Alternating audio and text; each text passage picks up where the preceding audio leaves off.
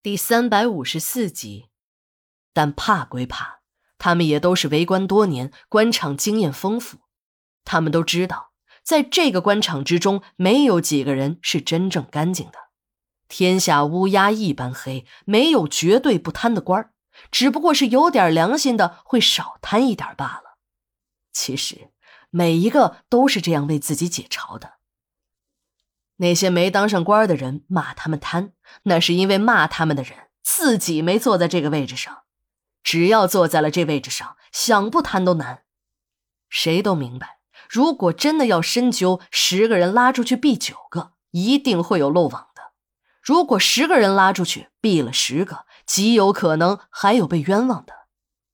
这贪官的路啊，也不好走，一旦伸手，便没有可能自动停下来。一直贪着贪着，走到了大牢里，也就走到了尽头。虽然这些贪官的风光仕途各有不同，但最终的归宿却是高度的一致。稳住了张百万，宁主任立刻去拜访了胡德利。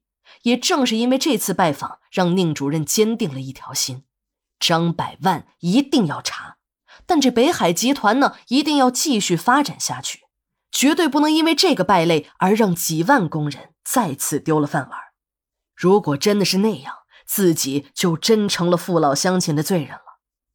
在宁主任的预想中，这个赫赫有名的义园村的支书一定是一个和蔼的长者，一个头脑中充满智慧的老人。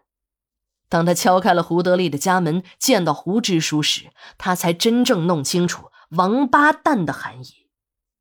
宁主任知道，这个义园村的支书呢，是见过大世面的。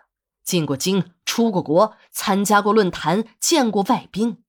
现在即使是退了下来，头上的各种光环也还是不减当年。自己虽然是个京官，但在这样的风云人物面前，自己还是个后生。就更别说这胡德利还真是自己的长辈儿。要是从媳妇儿娇娇那儿论，自己还应该管胡德利叫二老爷呢。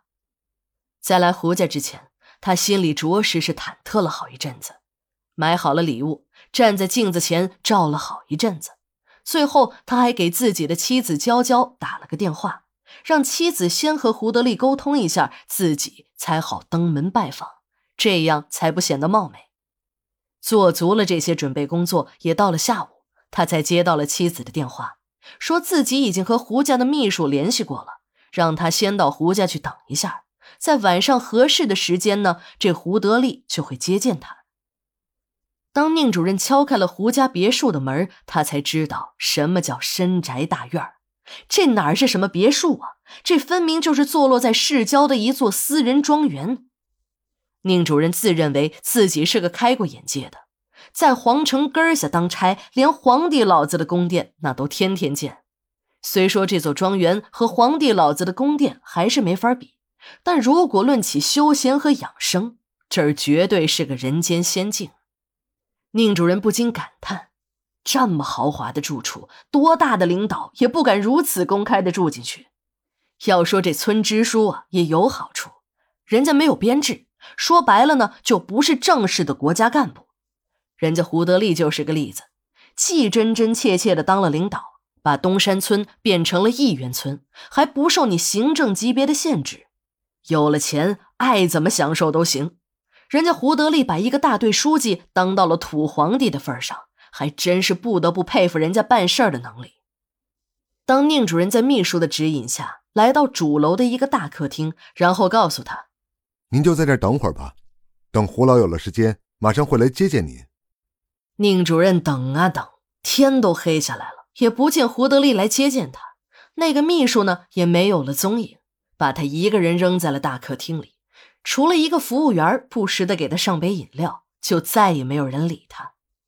宁主任的心里暗暗的骂着：“这有钱有地位的人，这谱还真他妈的大！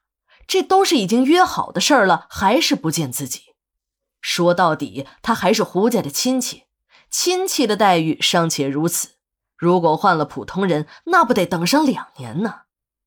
正当他的心里着急之时，那个引他进来的秘书突然满头大汗的跑了进来。宁先生，真是对不起啊，把你一个人扔在这儿这么长时间，让你久等了。